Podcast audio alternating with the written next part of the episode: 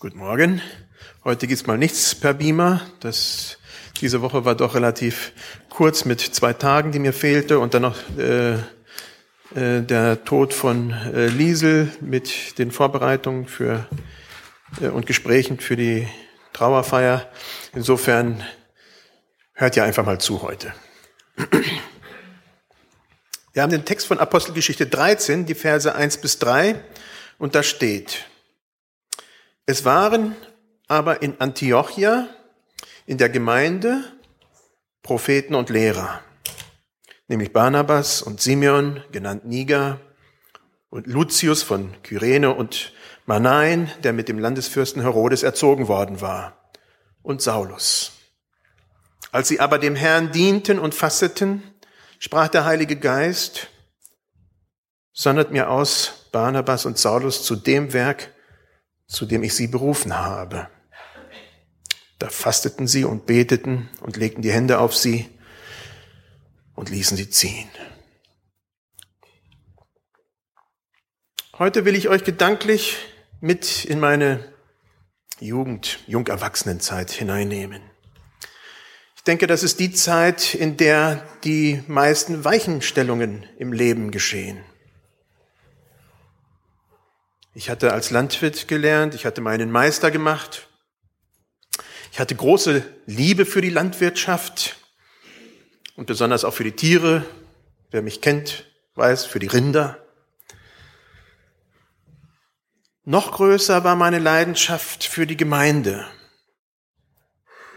Da das konkurrierende Interessen waren, Gemeinde am Wochenende, Rinder, die müssen auch, es waren Kühe, die müssen auch am Wochenende gemolken werden äh, brauchte ich Zeit, um das für mich auszusortieren. Es war die Zeit, in dem ich dann mit christliche Dienste nach Paraguay zu den Indianern ging,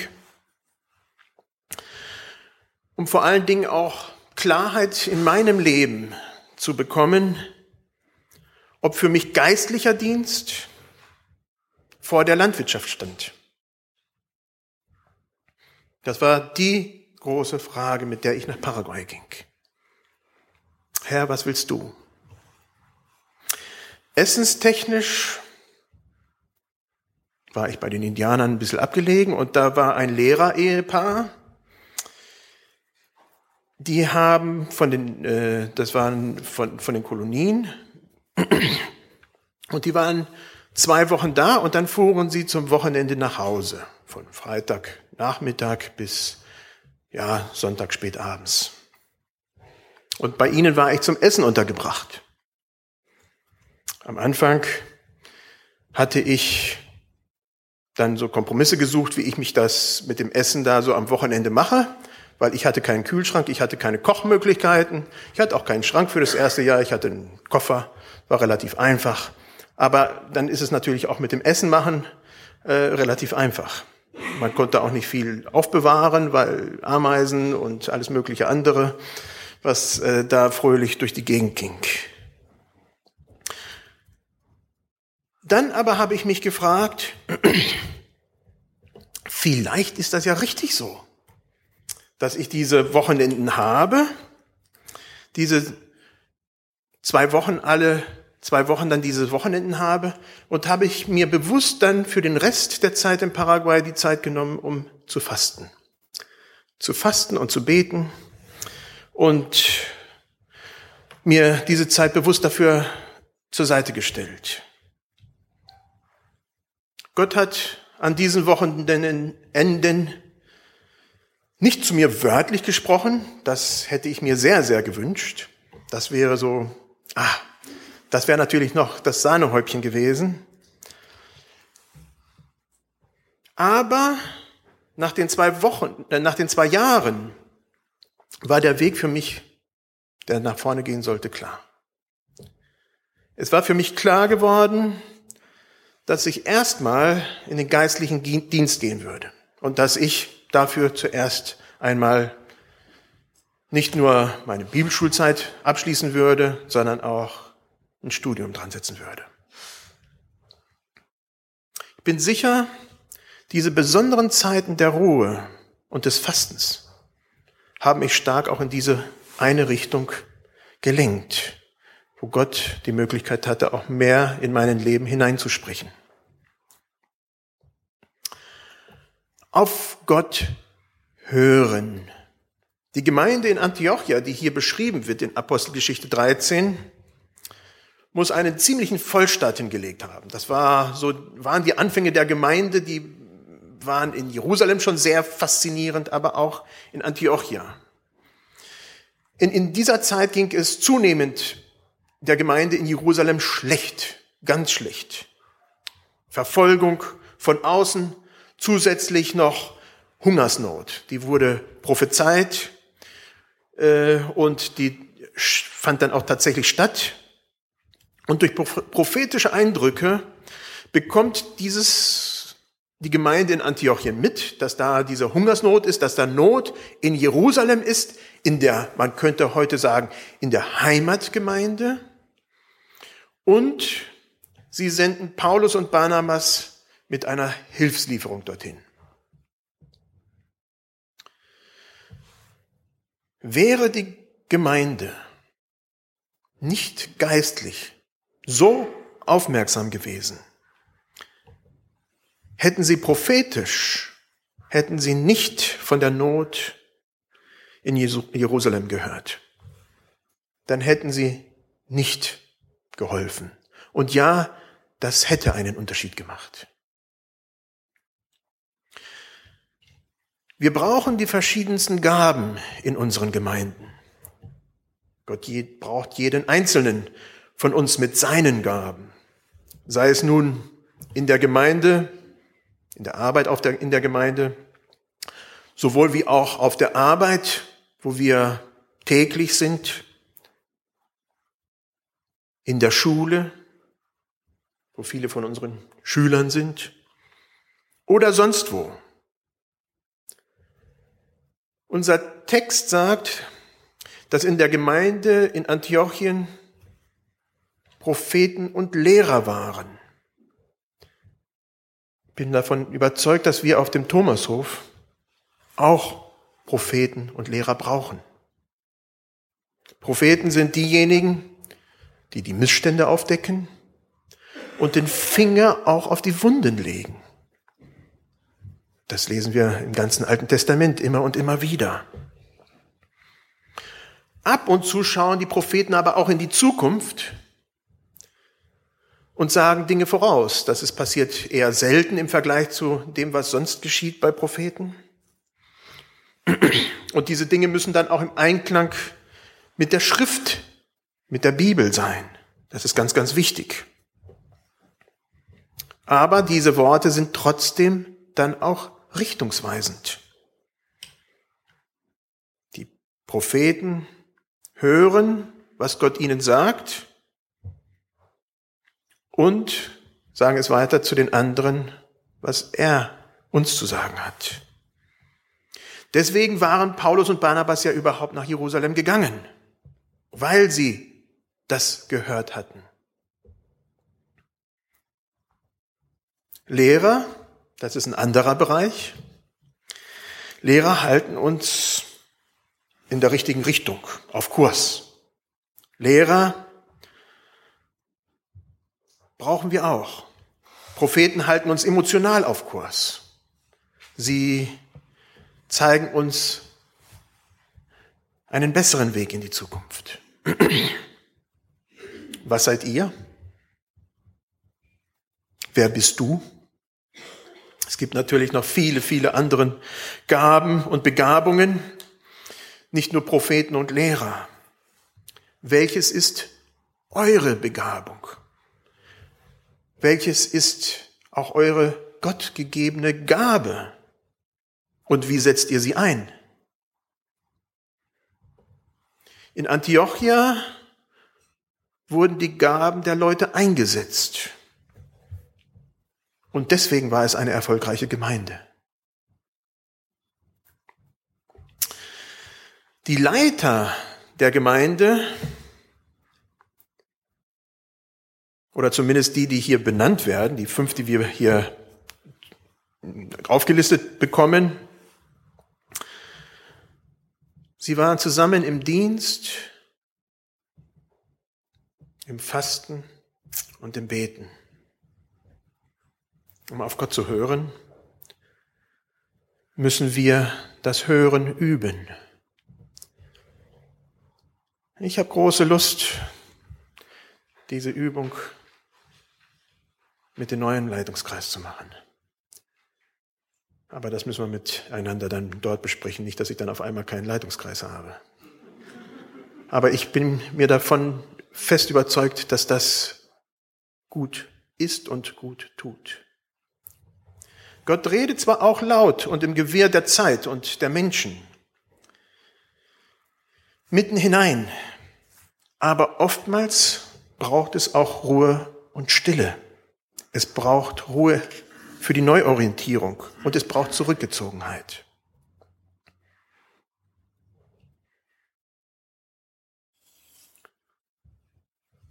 Wir sind gerade in der Fastenzeit vor Ostern. Zweimal wird Fasten in diesem Text erwähnt. Und was, ich hatte es schon immer wieder erwähnt, was wiederholt wird, ist wichtig. Es ist nicht egal. Fasten ist wichtig. Fasten hatte zur Zeit Jesu sehr unterschiedliche Ausprägungen. Mal war es das Auslassen einer Mahlzeit, oder der Verzicht auf Essen, solange die Sonne schien. Das war ein sehr wichtiger Punkt für die Juden. Mal war es Verzicht auf Wein oder auf leckere Speisen. Es gab in einigen Bereichen feste Regeln, aber in anderen auch nicht feste Regeln.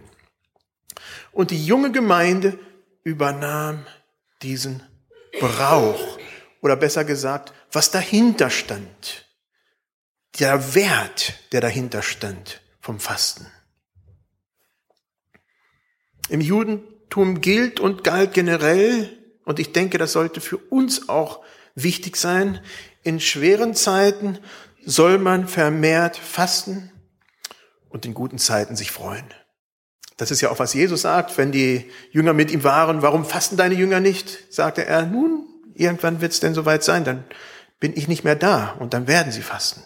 Aber jetzt freuen sie sich. Nutzt du Fastenzeiten bewusst? Zur Enthaltung von bestimmten Dingen? Zur verstärkten Hingabe? Zum verstärkten Hören? Und auch Konzentration im Glauben?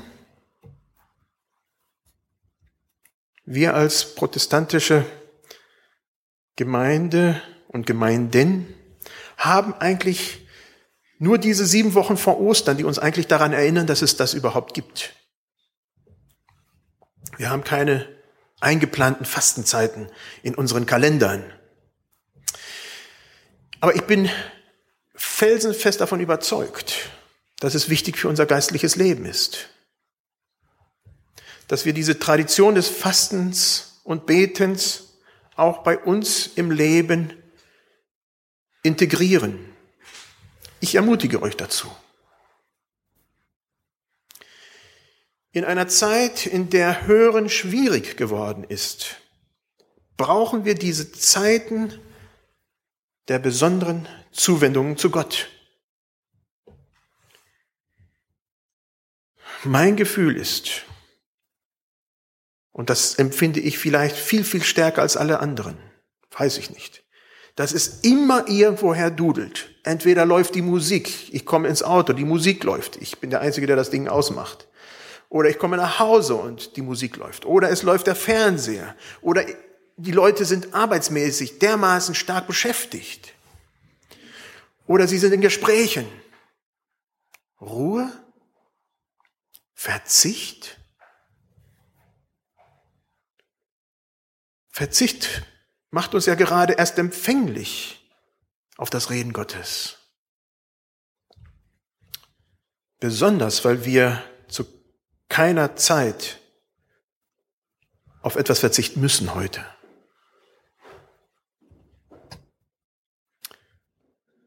Die rechte Lehre. Auf Gott hören hat auch mit rechter Lehre zu tun. Dafür hatte Barnabas den Paulus ja nach Antiochien geholt, weil er wusste, das ist ein Mann, der in der rechten Lehre ganz, ganz tief verwurzelt war. Es ist wichtig, dass wir rechte Lehre haben und uns da drinnen richtig zentrieren. Dafür müssen wir zum einen die Bibel gut kennen. In Predigten hören wir darüber, in gerade unsere Senioren ganz, ganz stark in e äh, ERF-Sendungen, von, von Radiosendungen, vom evangelischen Rundfunk, über andere Medien, über Hauskreise setzen wir uns mit der Bibel auseinander. Ich hoffe auch alleine zu Hause, dass wir sie lesen und darüber nachdenken. Das ist wichtig. Wer nicht in dem Bereich firm ist, wird im Glauben hin und her geworfen. Wir brauchen die gegenseitige Ermutigung unserer Glaubensgeschwister, damit wir dranbleiben. Es geht aber in unserem Glaubensleben niemals nur um reinen Wissenserwerb. Ohne geht es nicht, ohne richtige Lehre. Aber es ist mindestens genauso wichtig, dass wir das, was wir dann hören, in unserem Leben umsetzen. Wie es in der Gemeinde von Antiochien dann auch, wo wir, wie, wie wir es lesen können. Zum Hören auf Gott, zur rechten Lö äh, Lehre gehört ganz zentral die Frage, was hat Gott mit mir vor? Die Frage, die ich mir als Jugendlicher gestellt habe, als ich in Paraguay war. Was will Gott mit meinem Leben? Wofür bin ich hier? Diese Frage ist nie ein für alle Male beantwortet. Wir müssen uns immer wieder diese Frage neu stellen. Was ich damals in Paraguay gehört habe, mag nicht die Lösung für mein ganzes Leben sein, aber es ist richtungsweisend. Barnabas und Paulus wurden hier durch dieses Hören auf Gott, durch das Fasten ausgesandt, berufen und ausgesandt. Nach der ersten Missionsreise wissen wir, dass der Barnabas sich von Paulus trennte und dass sie getrennte Wege gingen. Das Hören auf Gott, das Prüfen mit der Schrift muss uns ein Leben lang begleiten. Es war nicht genug, dass sie einmal ausgesandt war, waren und dass das nun ihr ganzes Leben dominieren würde. Bin sicherlich, ich bin davon überzeugt, dass Barnabas sowohl wie auch Paulus sich in dem Augenblick, wo sie sich trennten, auch wieder diese Frage stellten. Was hat Gott mit mir vor? Was will er von mir? Vielleicht findest du mal größere Klarheit, mal nicht ganz so klare Antworten. Aber die Fragen müssen wir immer wieder zu Gott bringen. Ich wünsche mir, dass ihr es tut. Dass wir es alle tun. Diese Frage müssen wir uns auch als Gemeinde stellen. Nicht nur als Einzelperson, sondern auch als Gemeinde. Was hat Gott mit uns hier auf dem Thomashof vor. Einfach nur Bestandspflege. Davon bin ich fest überzeugt, das ist nicht genug. Wofür sind wir hier hergestellt? Wie erfüllen wir dieses Ziel?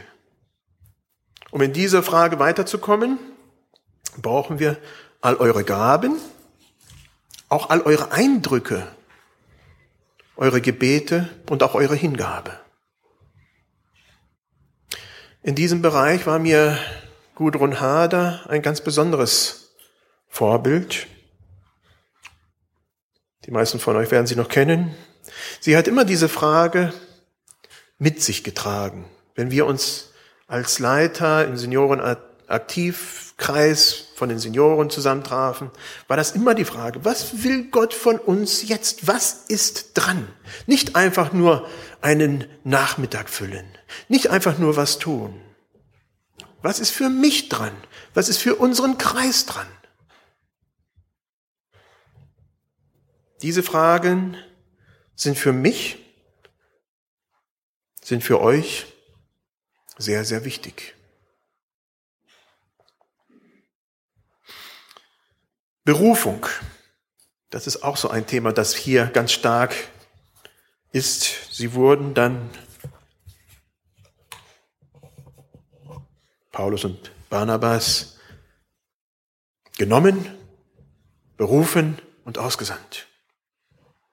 Damals sprach der Herr durch seinen Heiligen Geist zur Gemeinschaft der Leiter. Die Gruppe hörte dieses Reden und die besten zwei Leiter werden ausgesandt. Autsch. Jeder andere hätte es doch auch getan. Warum nicht, warum gerade diese zwei besten Leute, die, die ziehen mussten? Wie gesagt, zuerst waren diese beiden mit der Geldsammlung nach Jerusalem geschickt worden, weil sie gehört hatten, dass da Not war. Und jetzt werden sie weitergeschickt. Paulus und Barnabas werden, was wir heute so sagen würden, sie werden Überseemissionare. Sie werden rausgeschickt. Wie gesagt, ist dieser Ruf auch nicht immer für immer und ewig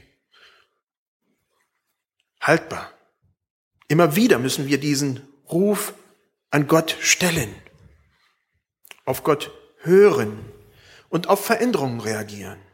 Wie bei Barnabas, der nach der ersten Missionsreise seinen eigenen Weg ging.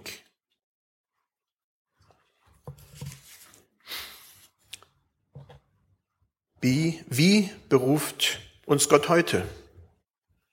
Wozu hat Gott dich berufen? Was ist deine ganz spezifische Aufgabe? Ich glaube daran, dass Gott nach wie vor redet. Mal durch Zusprüche von anderen Menschen, mal durch Umstände, die wir im Leben begegnen, mal ganz direkt oder durch ein Bibelwort, mal durch eine Predigt oder anderweitig. Aber Gott redet. Prinzipiell bin ich auch davon überzeugt, dass wir als Christen sehr viel Freiheiten haben, in vielen Bereichen zu entscheiden. Ein generelles Raster des richtigen Handelns Gottes finden wir sehr wohl in der Bibel. Da haben wir eine ganz klare Ausrichtung, was richtig und was falsch ist. Aber ich glaube nicht, dass Gott jede Minute in unserem Leben durchgeplant hat, vordiktiert hat. Ich hatte schon mal vor einiger Zeit von einem Missionaren in Mosambik erzählt, der zu allen Entscheidungen seines Lebens, egal was, zuerst betete und fragte, Gott, ist es das, was du möchtest? Und dann musste er mal Öl wechseln, der Generator musste Öl gewechselt bekommen und dann war die Frage, Herr, ist es das, was du jetzt möchtest, dass ich Öl wechsle? In seinem Leben hat man schnell gesehen, dass das nicht der bessere Weg ist. Dann stand eine schöne Schwedin eines Tages vor der Tür und sie haben sich verliebt und das war eine pure Katastrophe, weil Gott einmal so und einmal anders sprach. Es gibt bessere Wege. Aber das darf uns nicht darüber hinaustäuschen, dass Gott trotzdem redet.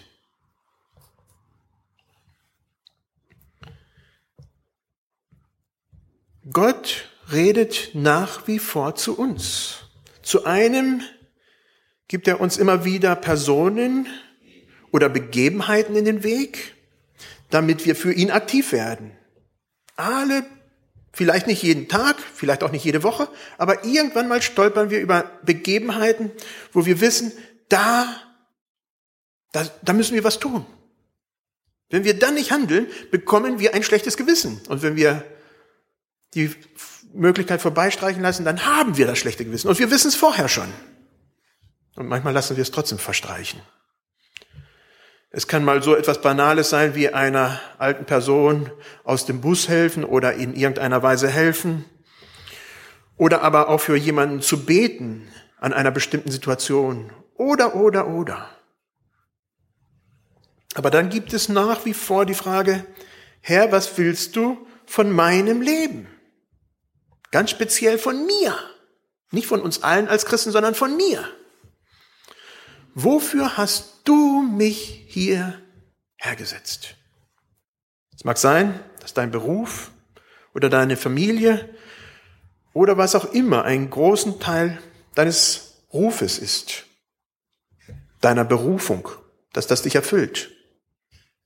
Es mag aber auch sein, dass es nicht so ist und nur weil es gut läuft, bedeutet es nicht automatisch, dass es für dich der richtige Platz ist oder die richtige Zeit. Barnabas trennte sich von Paulus. Warum? Damit er mit dem Johannes Markus, mit diesem jungen Mann, das Gleiche tun konnte, was er mit Paulus vorher gemacht hatte, ihn vorzubereiten für den Dienst. Ich wünsche mir, dass du dir die Zeit nimmst zum Hören, auf Gott zu hören, zu hören, was Gott von dir, von deinem Leben möchte. Ich wünsche mir, dass du dieses Hören immer und immer wieder tust. Nicht nur einmal und dann sagst du, oh danke Herr, und dann ist das abgehakt für dich im Leben. Nein, immer wieder. Ich wünsche mir auch, dass du nicht nur einfach den bequemsten Weg wählst, weil einfach der Weg bequemer ist und sich da vorstellt, sondern fragst, was ist der richtige Weg? Ich bin überzeugt davon, Gott spricht in unser Leben hinein, in dein Leben hinein, in mein Leben hinein. Er hat es oft getan.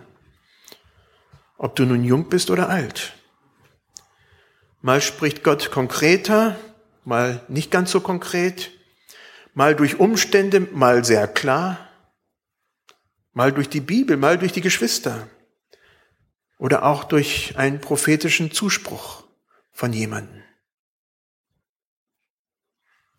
Möge uns Gott auf diesem Weg des Hörens segnen und bewahren. Soweit möglich stehen wir auf zum Gebet.